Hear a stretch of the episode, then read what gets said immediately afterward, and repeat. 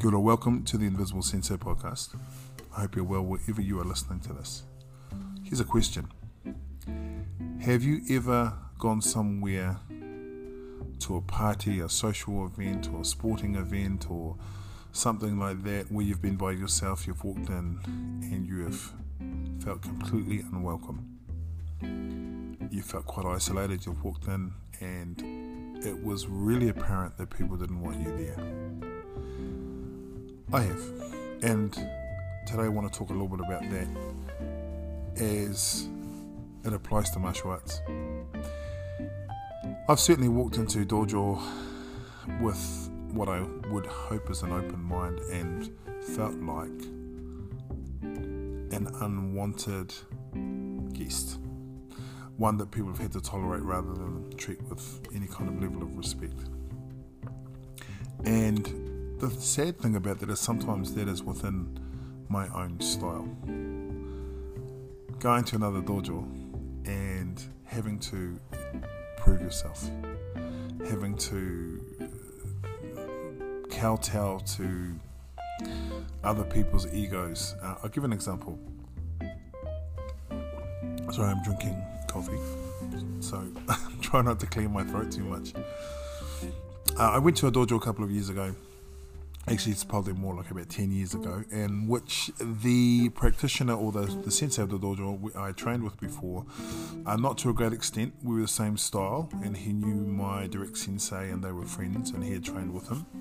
And anyway, went in, and immediately we jumped straight to sparring, and immediately I sparred with him. There was no warm-up, there was no preamble, and it got to a point where I was realising that there was a point to be made here, a pecking order, an alpha dog thing going on, and in sparring with this particular sensei, who was by far and away my senior, it started to escalate. And I'm not under any illusions about my skills and ability. He was by far and away much stronger than me. But, you know, I was holding my own, and it kind of continued to escalate, so what I did was, when he came in for a sweep, I made sure that I went down in an appropriately ugly heap, and that seemed to satisfy whatever alpha dog games were going on at that time, and we moved on to the class. It's interesting that these attitudes persist, and it's even more interesting that they persist within particular styles. We've all trained with people who we respect, admire, and go, that is just a wonderful, she is a wonderful practitioner, I could go and train with him anytime. And we've also trained with that man or woman, or that organisation, or that particular dojo where you've gone, why did I bother? That's 2 hours I'm never getting back. And that leads me to my, I guess, main focus for the day, and it's talking about, I guess, my life as an independent karate practitioner, which is a very odd set of words to put together, an independent karate practitioner. Let me clarify what that means. So I practice Okinawan Goju-Ryu, I practice Kobudo, and I practice Myojin Soga Nihon Jujutsu. And I do stress practice. So when I'm practicing Goju-Ryu, which is the my main focus in terms of my training, I see myself as part of a beautiful tradition created by Miyagi Chojun Sensei, by Kaniro Higaonna, and all the wonderful instructors that have come from that lineage, Ichi Miyazato, Anichi Miyagi, Chiro Chinen, all of those wonderful instructors, Yamaguchi Sensei, all these wonderful people that have disseminated the style. So I see myself as being part of a family of Goju-Ryu practitioners. Now, is the way that I teach Goju-Ryu traditional? I don't know what traditional teaching is. I like to think that the way that I teach karate is the way that I would have want to be taught, and I think I'm actually influenced by a lot of the people that I've trained with. I think it's important to note that when I talk about being independent, I'm not part of a large international organisation. And that is not a conscious choice in the sense that I'm going, no one can teach me and I'm so good that I don't need an organisation, I should start my own style. I mean it in the sense that I tend to join things based on the people that are part of that particular thing. I'll give an example. Like, I have a cousin who is we're very, very close. We're more like brothers. And whether or not he's a musician and I'm a musician, so whether or not we're going somewhere to do some music together, or we're going to paint a house or dig ditches, it doesn't matter. I love spending time with him. We always make it really fun, and it's always a great experience. And I feel the same way about karate too. The people that I want, if I was to join an organisation, I would want to join an organisation not based on the advantage it would place on my ability to put my students into tournaments or to expose them to senior practitioners. I would want to follow someone that I actually respect. And what I mean by following is to, I guess, to a certain extent, emulate some of those values. I don't want to be a part of an organisation that deifies its head instructor. I think that there are so many times in which people lose their humanity because they're surrounded by people that are looking for a daddy figure, and I don't want a daddy figure. I've got a daddy, you know, best daddy in the world. I'm sure at times he was. But I think that someone who encourages their students, he or she, to surpass them, not to continue to look inward for answers, as opposed to continually looking for someone to pat them on the head and tell them they're moving in the right direction. And I know that I'm overly simplifying that. I think I've seen too many times in these large organisations, people have taken on really bullshit attitudes based on the values of some 10th dan who, for whatever reason, displays behaviour unbecoming of someone of their grade, or just of being a good person. I want to follow someone who impresses me as a person, encourages me as a practitioner, that can walk both beside me but at the same time be a mentor. I know that's a large ask. I don't want to have someone who lives on a mountain far, far away and train with a student of the student of the student of the student of the student. And so that's led me to being independent. Independent in the sense that I have fostered relationships, hopefully good, open, authentic relationships with martial artists that I admire, that I respect.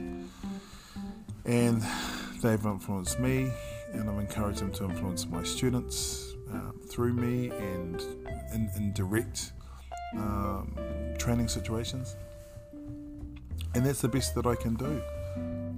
I think sometimes it's possible to lose ourselves in the aims of other people, and being part of a massive organisation can sometimes do that. Now, I'm not begging being part of a massive organisation, but if you're doing things and you're treating people in a way that is not consistent with your own values as a person, then I think it's time to look at that sort of thing. When the style that we do becomes something that separates us rather than encourages curiosity and an inquisitive nature, then I think there's something that we need to look at. There's something that I need to look at. If I encourage my students to believe that the way that I teach them is the only way, and that some way, shape or form, if I grade them to Shodan or whatever, that they owe me for that, then there's something wrong in me. There's something that is missing in me that is much bigger than martial arts.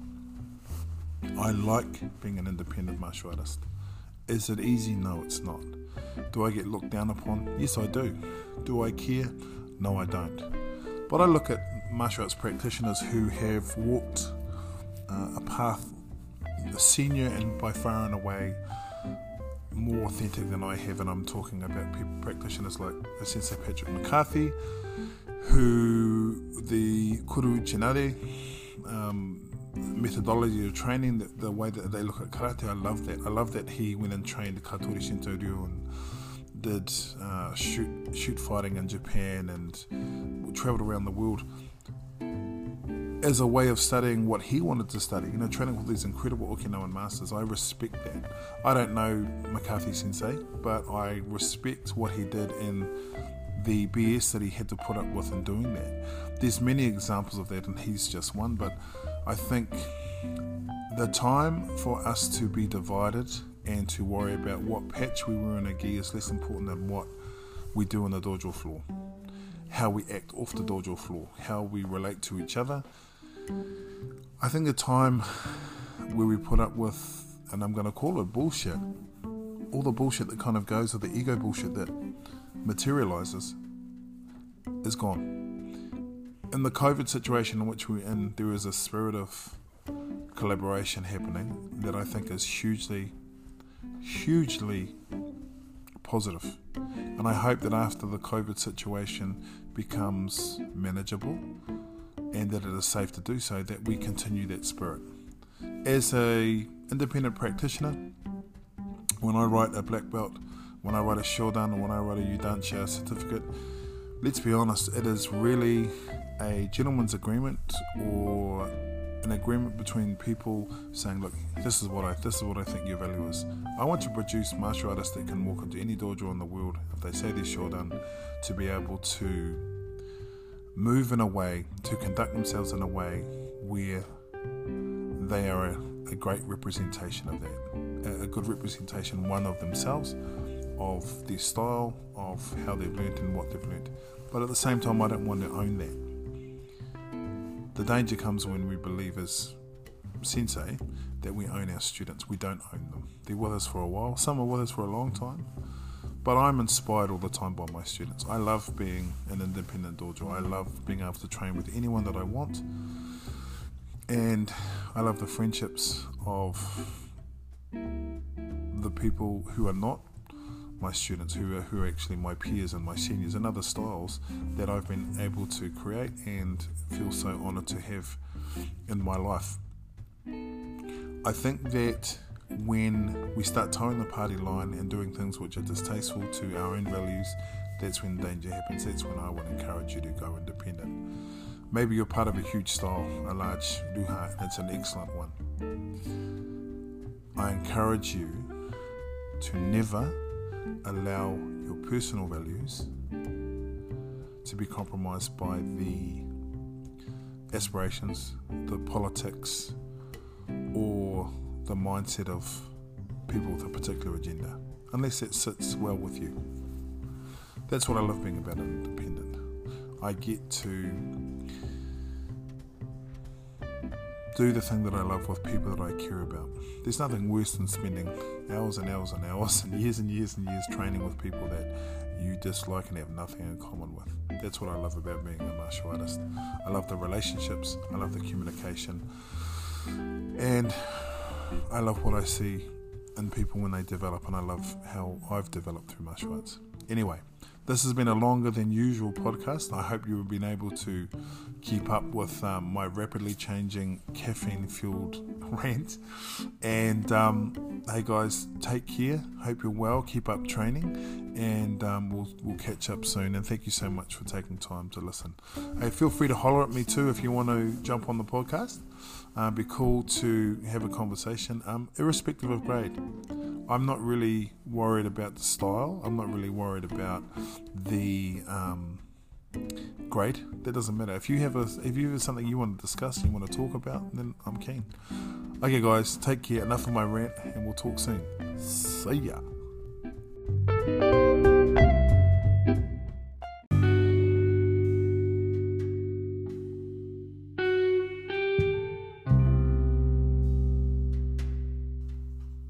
Welcome to the Invisible Sensei Podcast. Hope you're well. It is a lazy Saturday afternoon here in Aotearoa, where I live, and I'm sitting in front of the fire. You may or may not be able to hear that in the background. I have tāhaid, in Māori that means stolen, the beautiful Tewa, my partner, to come and do this podcast with me today. Kia ora, Tewa.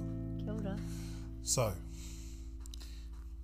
a couple of weeks ago we had the Goju Kai seminar, of which I'm a co-founder, and one of the things that happened at that seminar was kind of a special thing for us as a dojo and for Tewa and I as partners, and I wanted to get some reflections on it because it's always a contentious thing. So to give you a little bit of a background, the Goju Kai seminar was about myself, Sensei Josh Scanlon, Sensei David Redaway, both of whom have been on this podcast. If you want to look back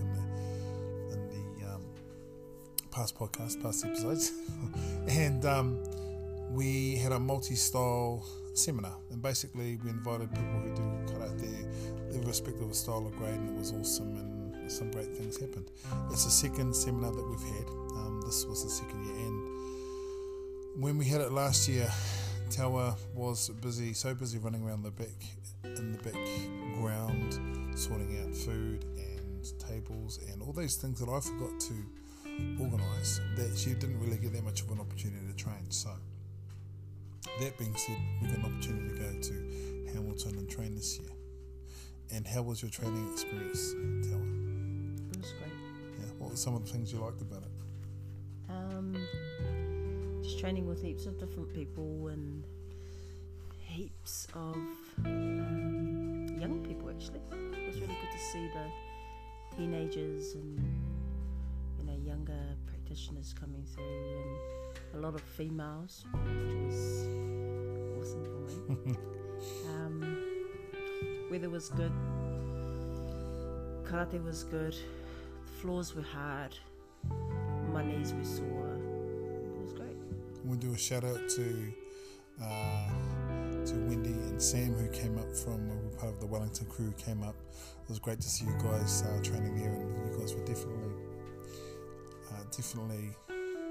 energetic and strong, and that's hake, Sam, because one of the things about doing ure tandon, or doing arm pounding with you, it's always a killer, and I had it. But great to have you there, and also thank you for your wonderful feedback about the podcast too. Hopefully we'll get you both on at some point if you can at all be bothered. It'd be great. But all that aside, something happened at the seminar that you did not anticipate. What was that, Miss Sensei? Yeah, we I think the Saturday we did it was the full day training, and at the end of it, he came up to us and congratulated Kalima for passing her nidan, and then congratulated myself for passing my sandan. We both were in a lot of shock. Very overwhelmed. We weren't sure whether to be angry or happy or sad or all of the above. So it was a bit of a stunned mullet moment. Gradings are always a contentious thing in the martial arts, especially irrespective of what style you do. And so to give you a little bit of a background, so Tewa did her nidan quite a few years ago, and Kalima did her shodan, quite a long time ago. Both trained really hard and have been working really hard to try and get into a place where they felt ready for it. What happened was I made a decision without any consultation with them, but based on some conversations I'd had with people I felt senior to me, that I was going to watch them and use the seminar as an opportunity to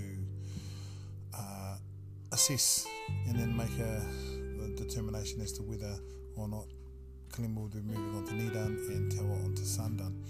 Now, for those who don't know the Japanese terminology, Sandan is of course third dan black belt and Nidan is second dan black belt in Okinawan Goju-Ryu karate in this case. And it was interesting for me because I had to try and be mindful of the fact that I hadn't told them, but allow them the space to really do what they needed to do to show their skill, ability and talent. And it was funny because I had a senior sensei there that I spoke to,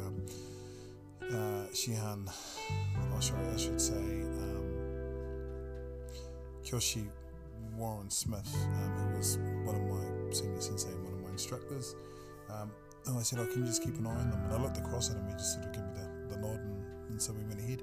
You know, when I walked up to you and Kalima, oh, and Kalima also, by the way, Tewa and Kalima have done quite a few episodes. I've pushed them into doing episodes on the podcast, so you can hear them too if you go back. You look like you guys want to punch me. Like, you both look like you were going to punch me. I mean, it was hard for me keeping it under wraps, and the idea for me was, I guess, more like an Embu style of grading. And I know people have various thoughts on it, but I thought that it seemed like every time we set a date and we started moving towards things, life and injuries and so on and so forth would get in the way. What were your kind of thoughts like building up to your grading and then kind of getting injured and all that sort of stuff? What were your thoughts? I think we made the decision about over three years ago to start training toward Sandan. So obviously that was a couple of years after the Nidan grading, and it's been a really hard, long journey the last 3 years. Sort of, you know, you go to class. And I've had quite a few injuries and recovering from double plantar fasciitis, which was excruciating. It took me, and I wasn't never able to get back into training as fully as what I wanted to. And this year it just got to the point where I felt like I wasn't ever going to do it. Didn't feel worthy of it. I didn't feel like I had put in enough time, and it got to the point where, to be honest, I just didn't even want to know. It was hanging over my head that it became the only reason why I felt like I had to go to training, and it just became a bit of a drag because, you know, we've got 3 kids living with us as well, and with being injured. 3 teenagers, I should say. 3 teenagers, yeah, who all want to choose 10 sports between them, and don't have a licence. And we live 5k from the nearest bus stop. You know, that's another podcast. I didn't think I'd ever get there, and I lost motivation. It was really hard. Really hard. And I think when it took us a couple of days, Kalima and I, a couple of days afterwards, the first thing that was going through our head was, who did this? Why are we doing this here? Who's been watching? Based on what? All those questions were the questions we started asking ourselves. And we sat down the next night and we sort of told ourselves that we deserved it, and the reason why we said that was because it had nothing to do with the fact that, I mean, Kalima's very busy as well.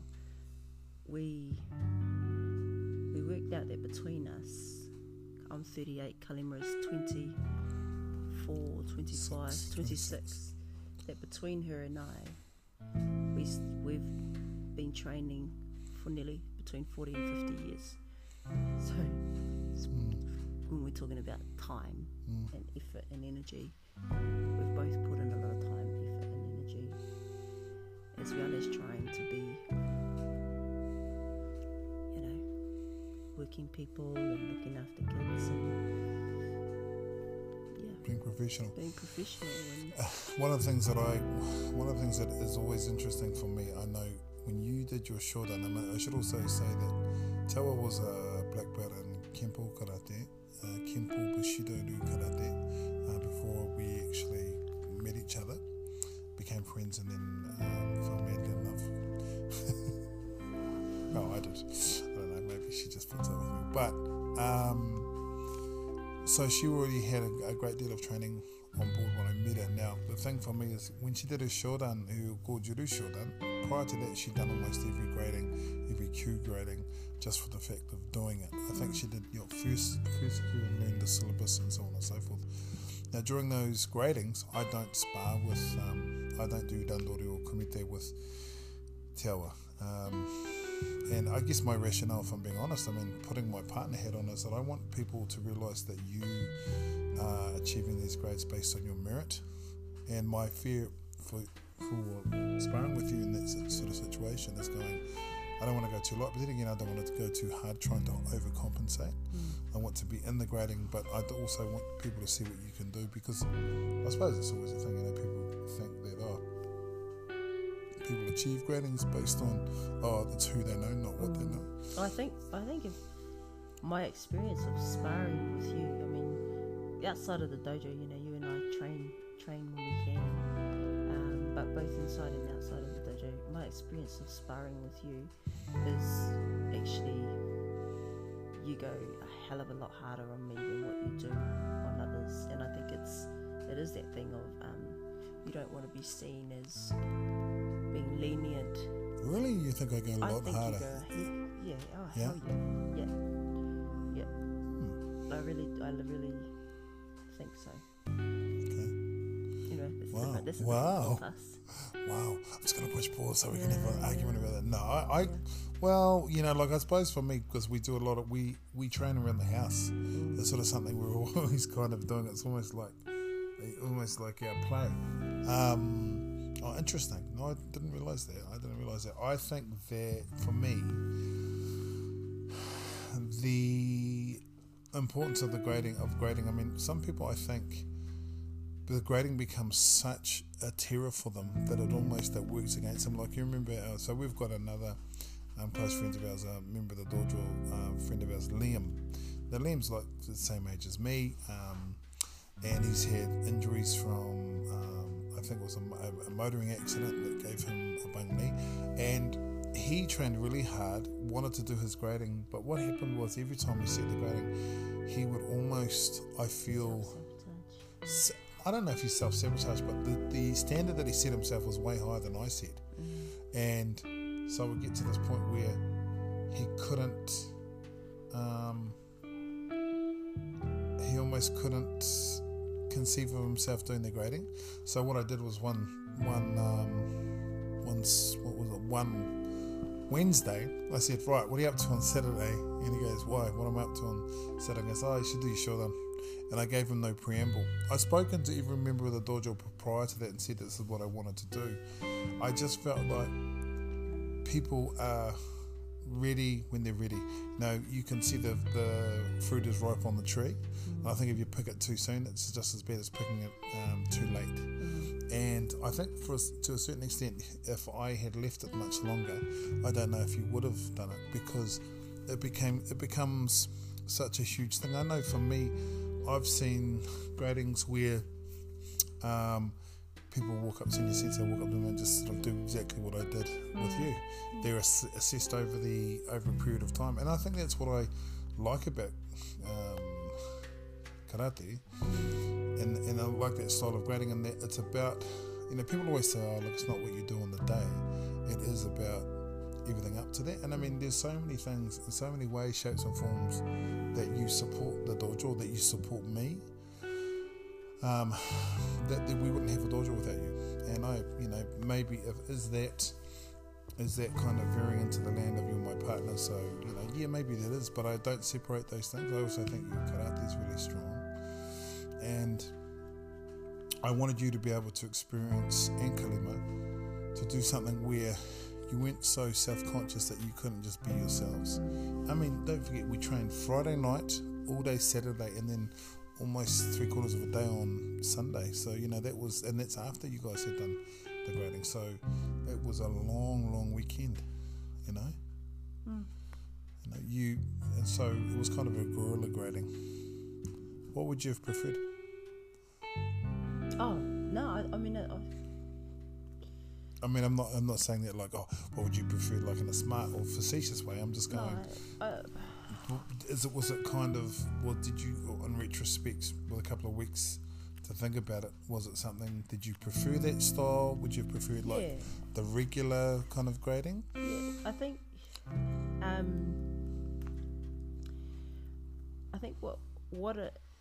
the issue, I'm not going to answer that question directly at the moment. I'm going to going to take it to where I want to go. Thank you very much. The issue is, 3 years ago when I set this pathway to do my sundown grading, I didn't have fasciitis in my feet. I was probably 20 kgs lighter. I was fitter. And so back then, my mind was, and my body and my ability was in a different, was different, you know, different place, different everything. And I think the struggle has been, I'm not trying to blame the injury, but it contributed hugely. I couldn't, you know, be on my feet for a long time, and then the compensating stuff kicks in. The struggle is in my mind. This year, I've been expecting myself to be able to perform and do karate the way I did 3 years ago, and that was completely different. It's completely different to what I can do. And I remember reading, I think it was Volume 2 Karate Masters, and one of the sensei talk about that. I can't remember who it is, sorry, but they talked about how you've got to be able to do karate for the body that you have. You know, not do karate for your 20-year-old younger self, and then that's actually okay. And so I think now, coming back to answer the question, the style of which we undertook that grading in the moment, because I've never done it that way, and Kalima had never done that way, and what we talked about was, and why we told ourselves that actually, you know, we really deserve that. We had that self-talk for ourselves was because we were trying to look for a different type of grading, a different type of reference point. We're so used to sort of going through gradings that are, you know, structured. Feels like 20 hours long, and you get to the point where you're numbing and you can't walk, and you're just this walking makiwara really is what you feel like. And when you're having a spa, when you're in randori, just telling yourself all you've got to do is keep that person out, because you're just so knackered, and so your body is just so smashed, and then you can't walk for the next week. That's been our reference point. And so what was different for us is that we hadn't done grading in this way before, and when we unpacked what the grading was, we'd done pretty much everything we would have done in a normal grading. We did it over a full day. We did it in a seminar style, and we got to show what we're really good at. And I really liked it. I think I preferred it. I think it's important that anybody who does a grading, particularly if it's for their shoran, or they experience the type of shoran grading that people would experience generally. You know, that hard grading where there's a lot of kihon, a lot of kata, a lot of bunkai, a lot of oyo, a lot of ras, a lot of hojo undo, a lot of fighting. It's really, really important, because that's what helps to build, I guess, a baseline and a resilience and an idea of what the journey from black belt upwards is actually about. That's solidifying everything that you've been learning beyond before shodan. And I really liked the Embu style of the grading, because it's, you know, it's, I guess it what it has done for me is it has solidified for me that karate is a lifestyle. Not now. It's not I've never seen it as a sport, but it's not a thing I go to every Monday or Wednesday. Like, I've found I think about it more. I do more karate in my own spare time, and it's only been 2 weeks. I'm, you know, Googling and YouTubing different kata, kororonto at the moment. Yeah, so it's lifted something, and seeing it. That's my perspective and my outlook at the moment, is that that grading for me helped me realise that it is a lifestyle, and not a 6 till 7:30 Monday Wednesday night thing. Sorry, long-winded answer. No, that was beautiful. It was perfect. It was on the money. I mean, I think the right, you know, people, having the rite of passage is really important, I think. But you've had those gradings. You and Kalima have had some mamma jamma gradings. You know, huge amounts of sparring, huge amounts of body conditioning and physical fitness. And I think that, for me, I think that everyone needs to experience that. Yeah. But the problem is when that becomes the benchmark for, you know, it becomes, sometimes it worries me with gradings that it becomes about the instructor or the style, or the style and the instructor. Look how tough our Shodan gradings are. I mean, I've always been really inspired by people like Ichi Miyazato and sensei of that sort of ilk, you know, Miyagi Sensei's students. I mean, he, you know, I've seen accounts of him walk up in Hanagaya a yondan and go, okay, show me this kata, show me that kata, okay, bring it, hand them a yondan certificate and say, right, keep training. It's not that that's easy, but I think it's a recognition of things, and I like that. At the same time, I don't think you should just sort of give someone a grading. But I think there's lots of different ways to do a grading. I think sometimes there's people who get gradings because of, like, I've seen people get graded, and when I was younger, I didn't understand. It wasn't because of their physical technique, which is all I looked at. It was because they worked hard in class, they turned up, they helped out of the dojo, they were good people. And then, that was an acknowledgement. You have people who weren't at the physical level, but getting their grading, a shodan or whatever it was, gave them something to work up to. And then you had the people who were there, they worked hard, and they were a great combination of those skills. But I often found that when people had it all together, they failed the first time. Yeah, it's interesting because, you know, we talk about.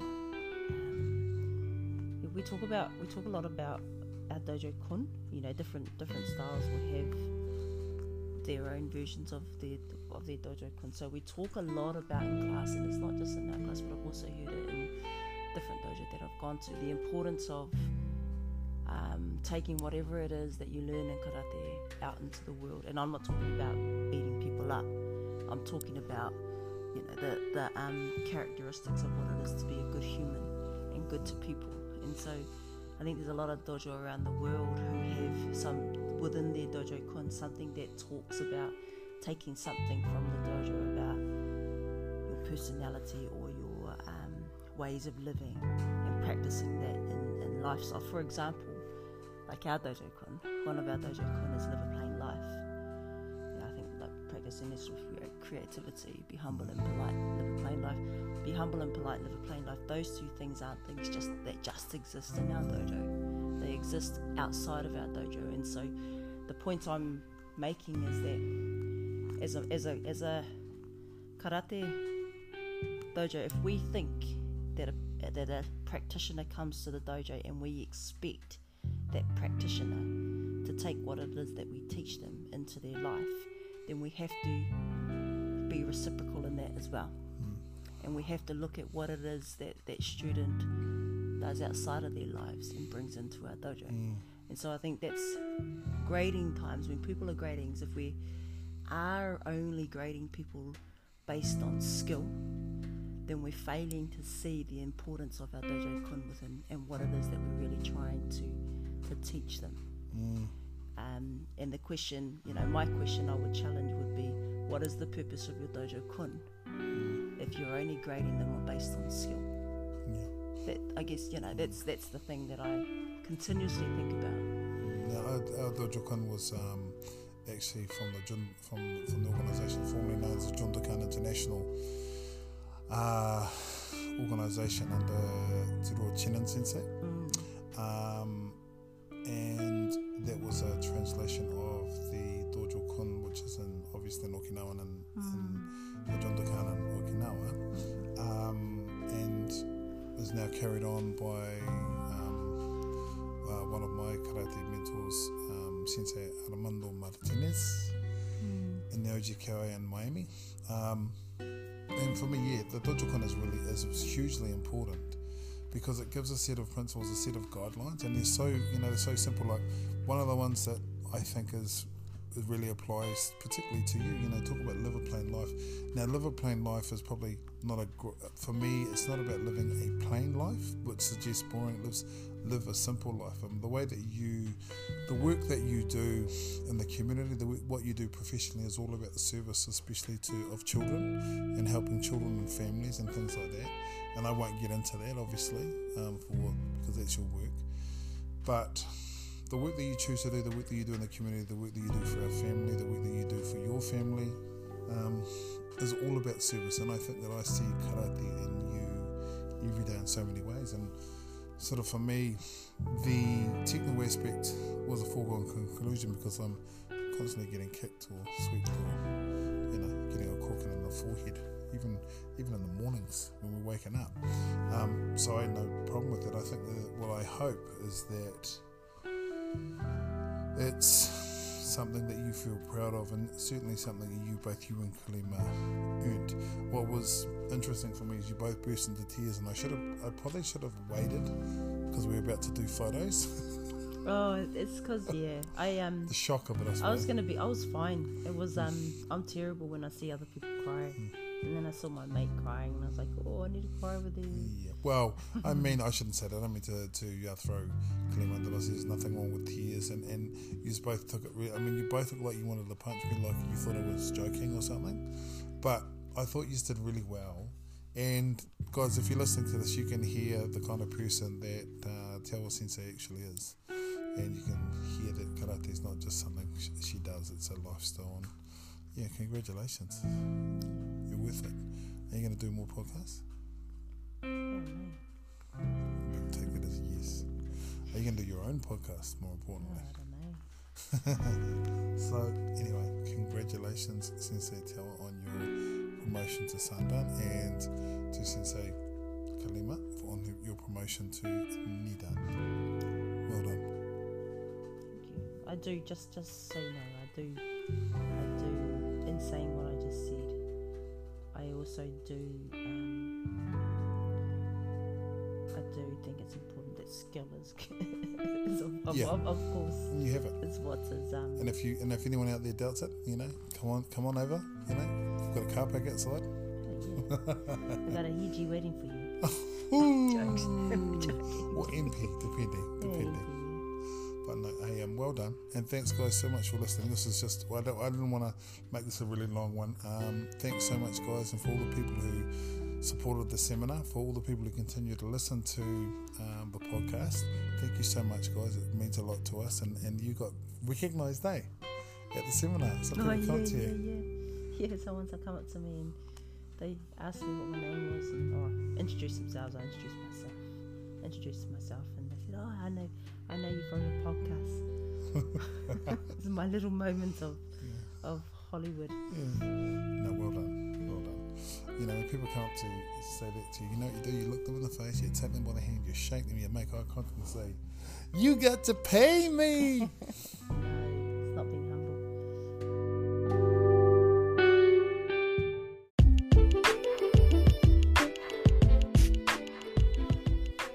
To the Invisible Sensei Podcast. Hope you're well. It is a lazy Saturday afternoon here in Aotearoa, where I live, and I'm sitting in front of the fire. You may or may not be able to hear that in the background. I have tahide, and Māori that means stolen, the beautiful Tewa, my partner, to come and do this podcast with me today. Kia ora, Tewa. Kia ora. So, a couple of weeks ago we had the Goju Kai seminar, of which I'm a co-founder, and one of the things that happened at that seminar was kind of a special thing for us as a dojo and for Tewa and I as partners, and I wanted to get some reflections on it because it's always a contentious thing. So to give you a little bit of a background, the Goju Kai seminar was about myself, Sensei Josh Scanlon, Sensei David Redaway, both of whom have been on this podcast. If you want to look back in the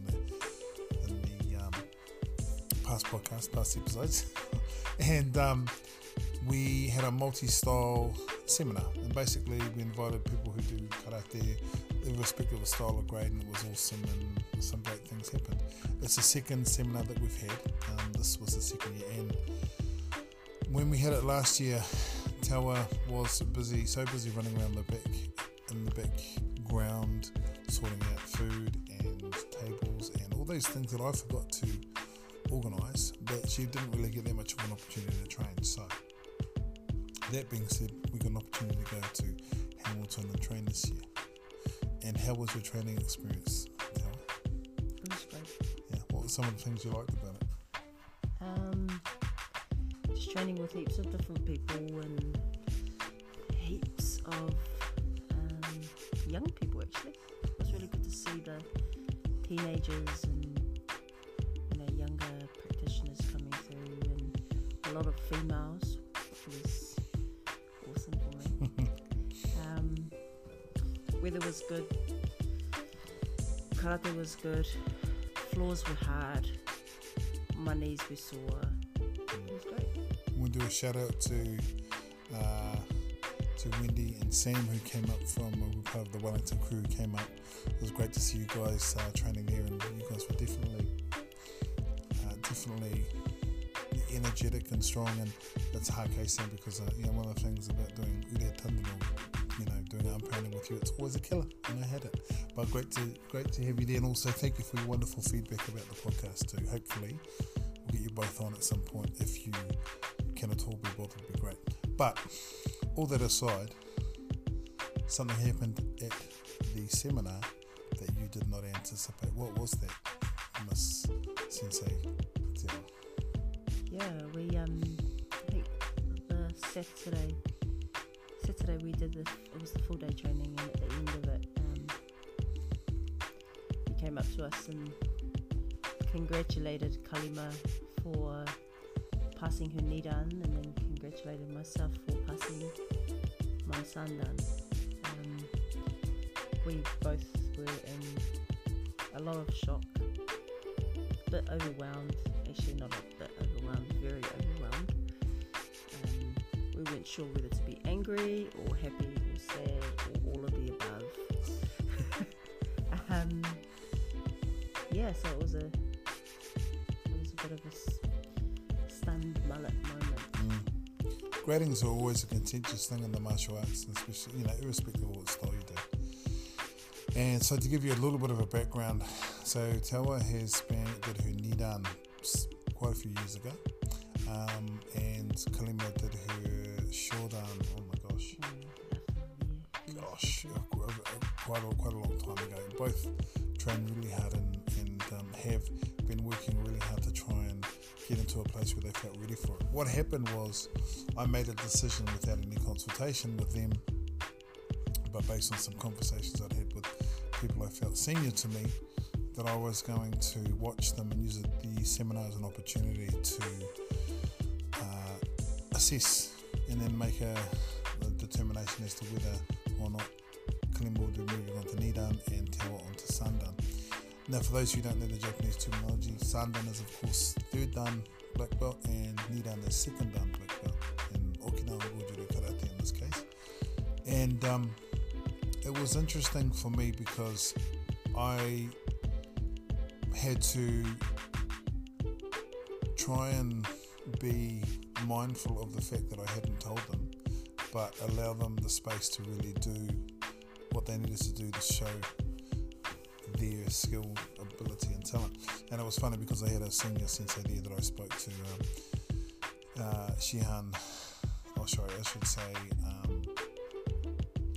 Kyoshi Warren Smith, who was one of my senior sensei and one of my instructors, and I said, can you just keep an eye on them? And I looked across at him, he just sort of gave me the nod, and so we went ahead. When I walked up to you and Kalima, and Kalima also, by the way, Tewa and Kalima have done quite a few episodes. I've pushed them into doing episodes on the podcast, so you can hear them too if you go back. You look like you guys want to punch me. Like, you both look like you want to punch me. I mean, it was hard for me keeping it under wraps, and the idea for me was, I guess, more like an embu style of grading. And I know people have various thoughts on it, but I thought that it seemed like every time we set a date and we started moving towards things, life and injuries and so on and so forth would get in the way. What were your kind of thoughts like building up to degrading and then kind of getting injured and all that sort of stuff. What were your thoughts? Yeah, I think it's, well, I think we made the decision about over 3 years ago to start training toward Sundown. So obviously that was a couple of years after the Nidan grading, and it's been a really hard, long journey the last 3 years. Sort of, you know, you go to class, and I've had quite a few injuries and recovering from double plantar fasciitis, which was excruciating.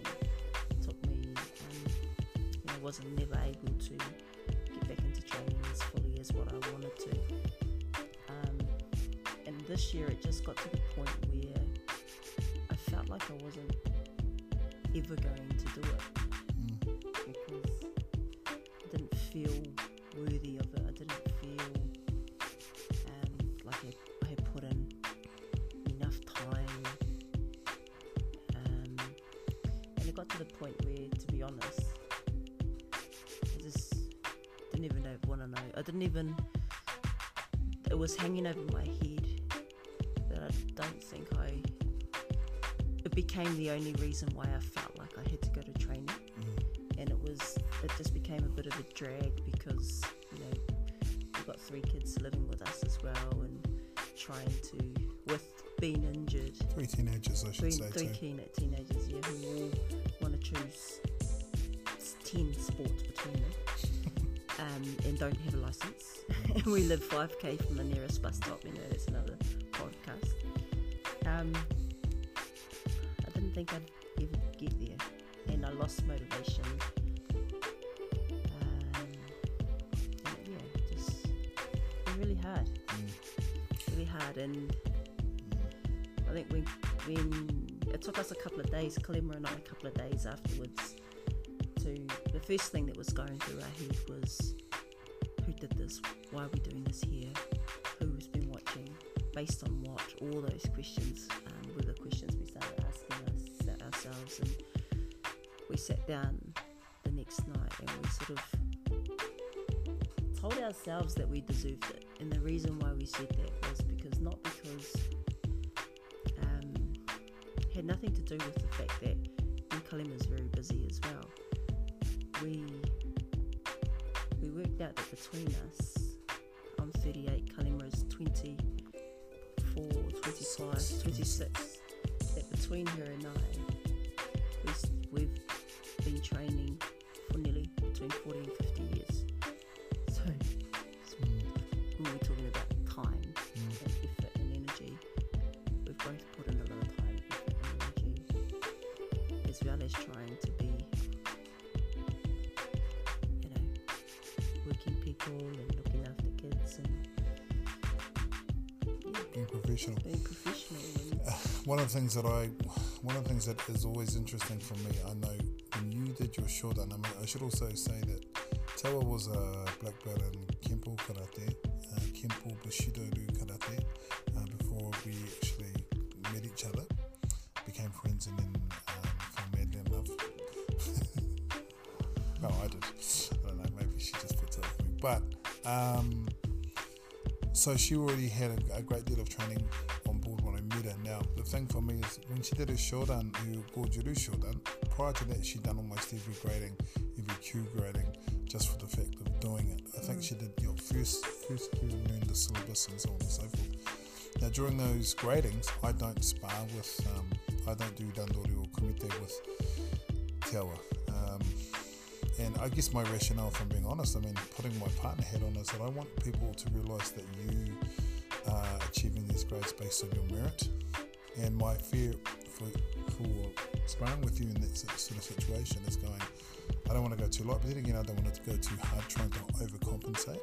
I want to be in the grading, but I also want people to see what you can do, because I suppose it's always a thing, you know, people think that, people achieve gradings based on that's who they know, not what they know.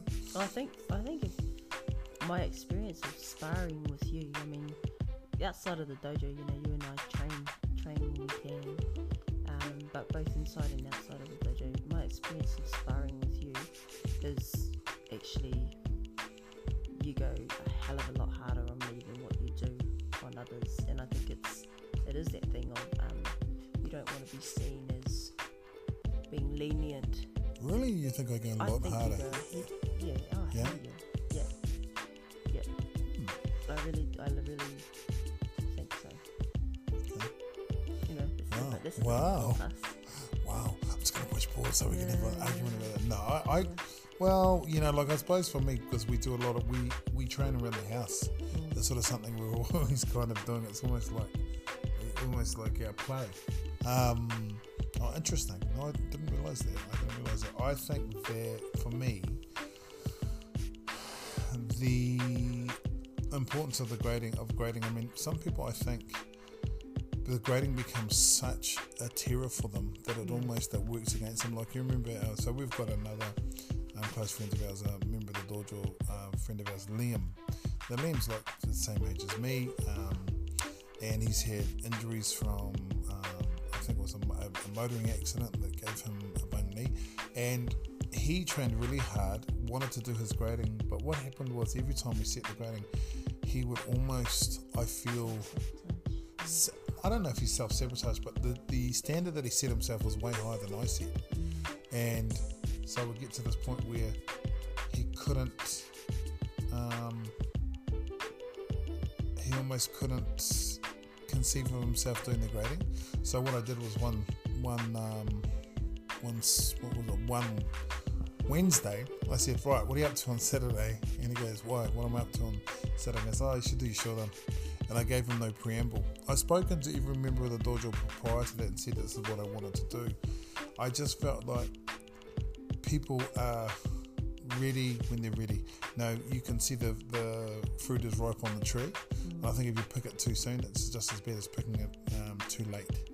And I think to a certain extent, if I had left it much longer, I don't know if you would have done it, because it becomes such a huge thing. I know for me, I've seen gradings where people walk up, senior sensei walk up to them and just sort of do exactly what I did with you. They're assessed over a period of time, and I think that's what I like about karate and I like that style of grading, and that it's about, you know, people always say, oh look, it's not what you do in the day, it is about everything up to that. And I mean, there's so many things, so many ways, shapes and forms that you support the dojo, that you support me, that we wouldn't have a dojo without you.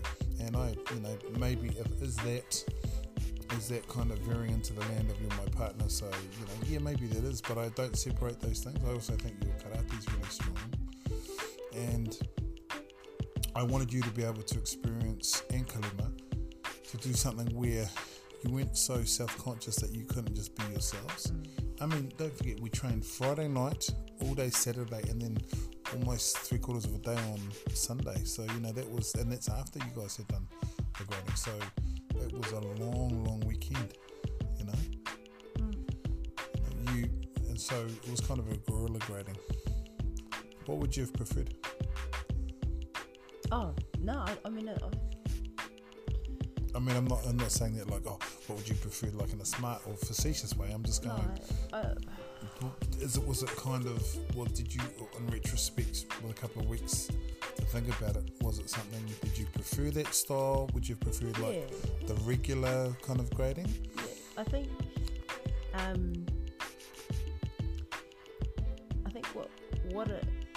the issue, I'm not going to answer that question directly at the moment. I'm going to take it to where I want to go. Thank you very much. The issue is, 3 years ago when I set this pathway to do my sandan grading, I didn't have fasciitis in my feet. I was probably 20 kgs lighter. I was fitter. And so back then, my mind was, and my body and my ability was in different, you know, different place, different everything. And I think the struggle has been, I'm not trying to blame the injury, but it contributed hugely. I couldn't, be on my feet for a long time, and then the compensating stuff kicks in. The struggle is in my mind this year. I've been expecting myself to be able to perform and do karate the way I did 3 years ago, and it was completely different. It's completely different to what I can do. And I remember reading, I think it was Volume 2 Karate Masters, and one of the sensei talk about that.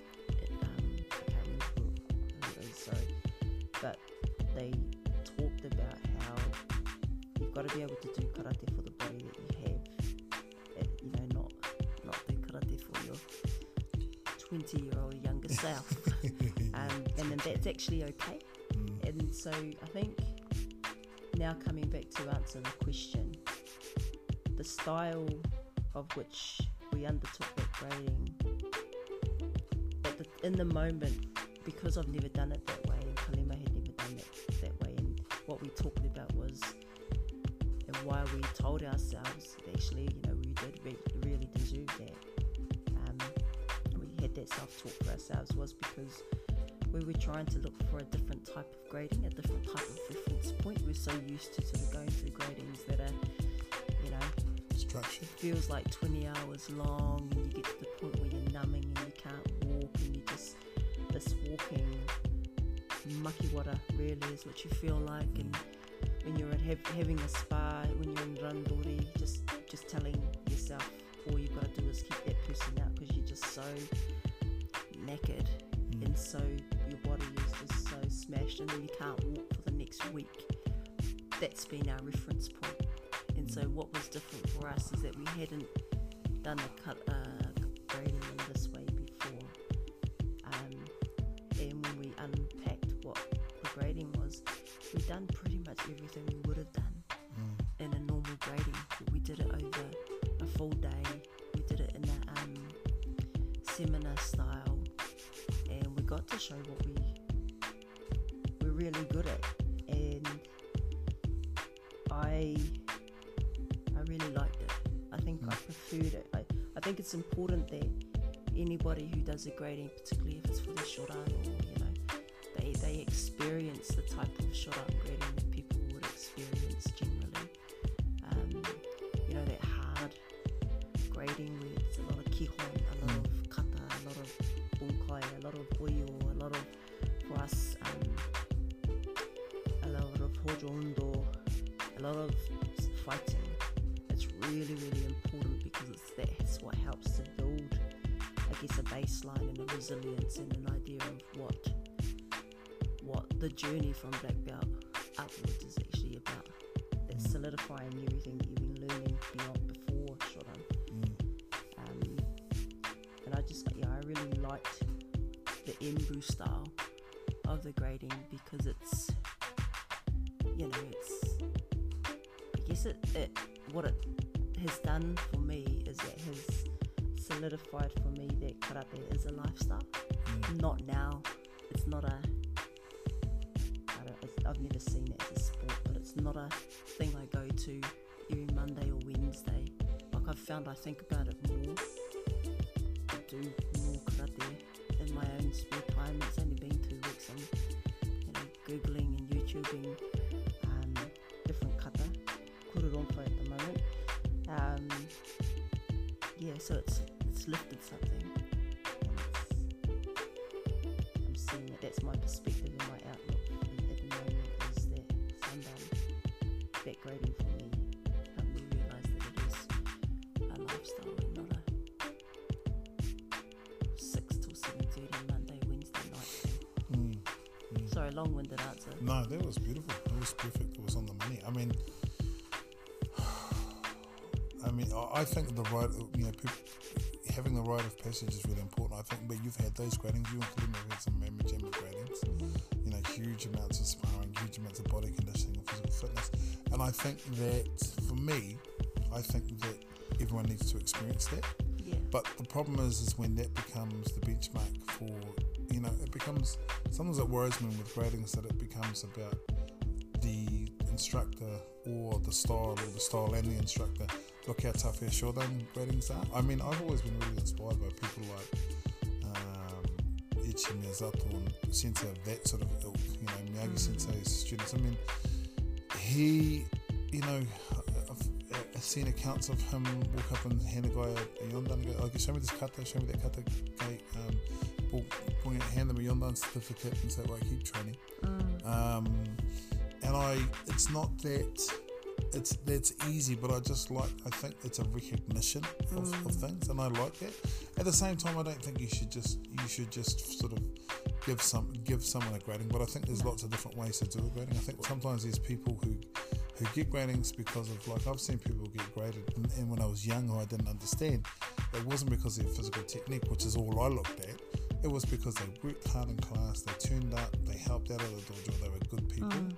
And then that was an acknowledgement. You have people who weren't at the physical level, but getting their grading, a shodan or whatever it was, gave them something to work up to.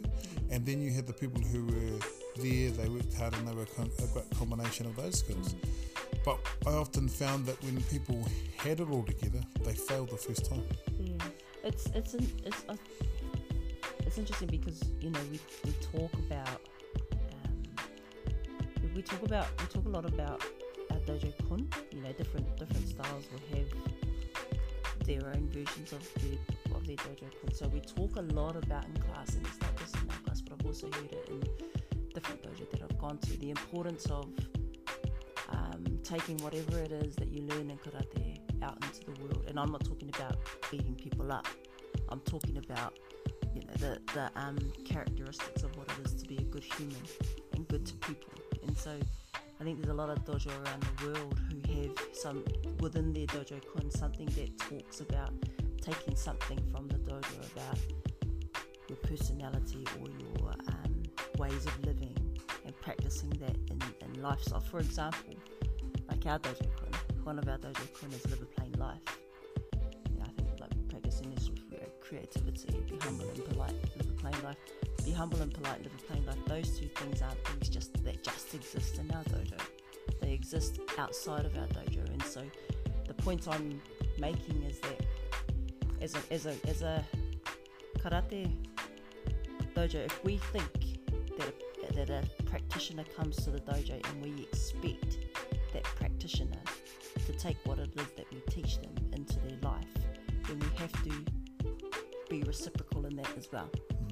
And we have to look at what it is that student does outside of their lives and brings into our dojo. And so I think that's grading times, when people are grading, if we are only grading people based on skill, then we're failing to see the importance of our dojo-kun and what it is that we're really trying to teach them.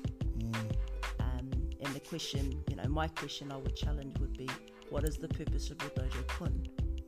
If you're only grading them based on skill, that, I guess, you know, that's the thing that I continuously think about.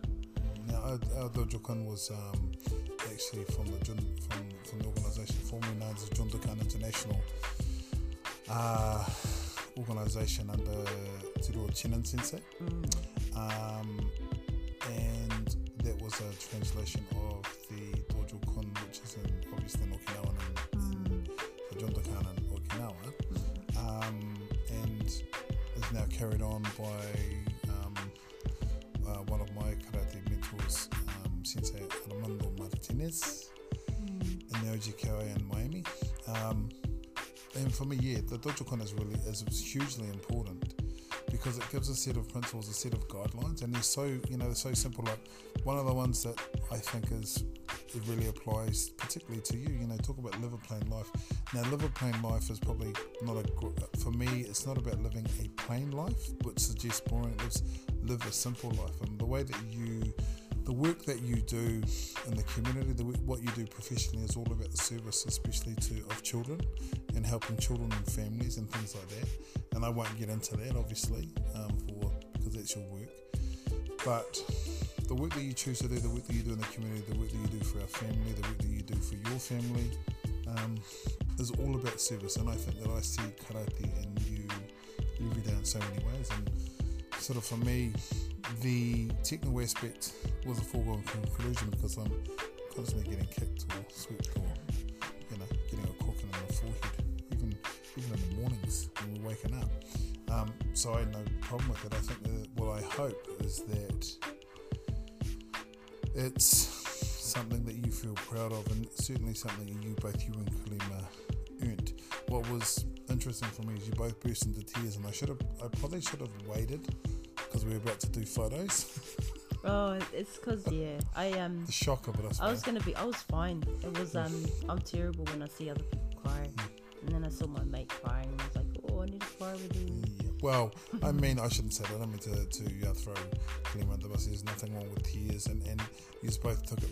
You both looked like you wanted to punch me, like you thought I was joking or something. But I thought you did really well. And guys, if you're listening to this, you can hear the kind of person that Tewa Sensei actually is, and you can hear that karate is not just something she does; it's a lifestyle. Yeah, congratulations, you're worth it. Are you going to do more podcasts? Take it as it is. Are you going to do your own podcast? More importantly. So anyway, congratulations, Sensei Tewa, on your promotion to Sanda, and to Sensei Kalima on your promotion to Nidan. Well done. I do, just so you know, I do, in saying what I just said, I also do, I do think it's important that skill is of course. You have it. It's what's and if anyone out there doubts it, you know, come on over, you know. Got a car park outside. Oh, yeah. I got a hiji waiting for you. Or MP, depending. But no, hey, well done, and thanks guys so much for listening. This is just, I didn't want to make this a really long one. Thanks so much guys, and for all the people who supported the seminar, for all the people who continue to listen to the podcast. Thank you so much guys, it means a lot to us, and you got recognised at the seminar. Some people talked to you. Yeah, someone come up to me and they asked me what my name was, and I introduced themselves, I introduced myself, and they said, oh, I know you from the podcast. It's my little moments of Hollywood. Yeah. No, well done. You know, when people come up to you, say that to you, you know what you do? You look them in the face, you tap them by the hand, you shake them, you make eye contact and say, you got to pay me! No, it's not being humble.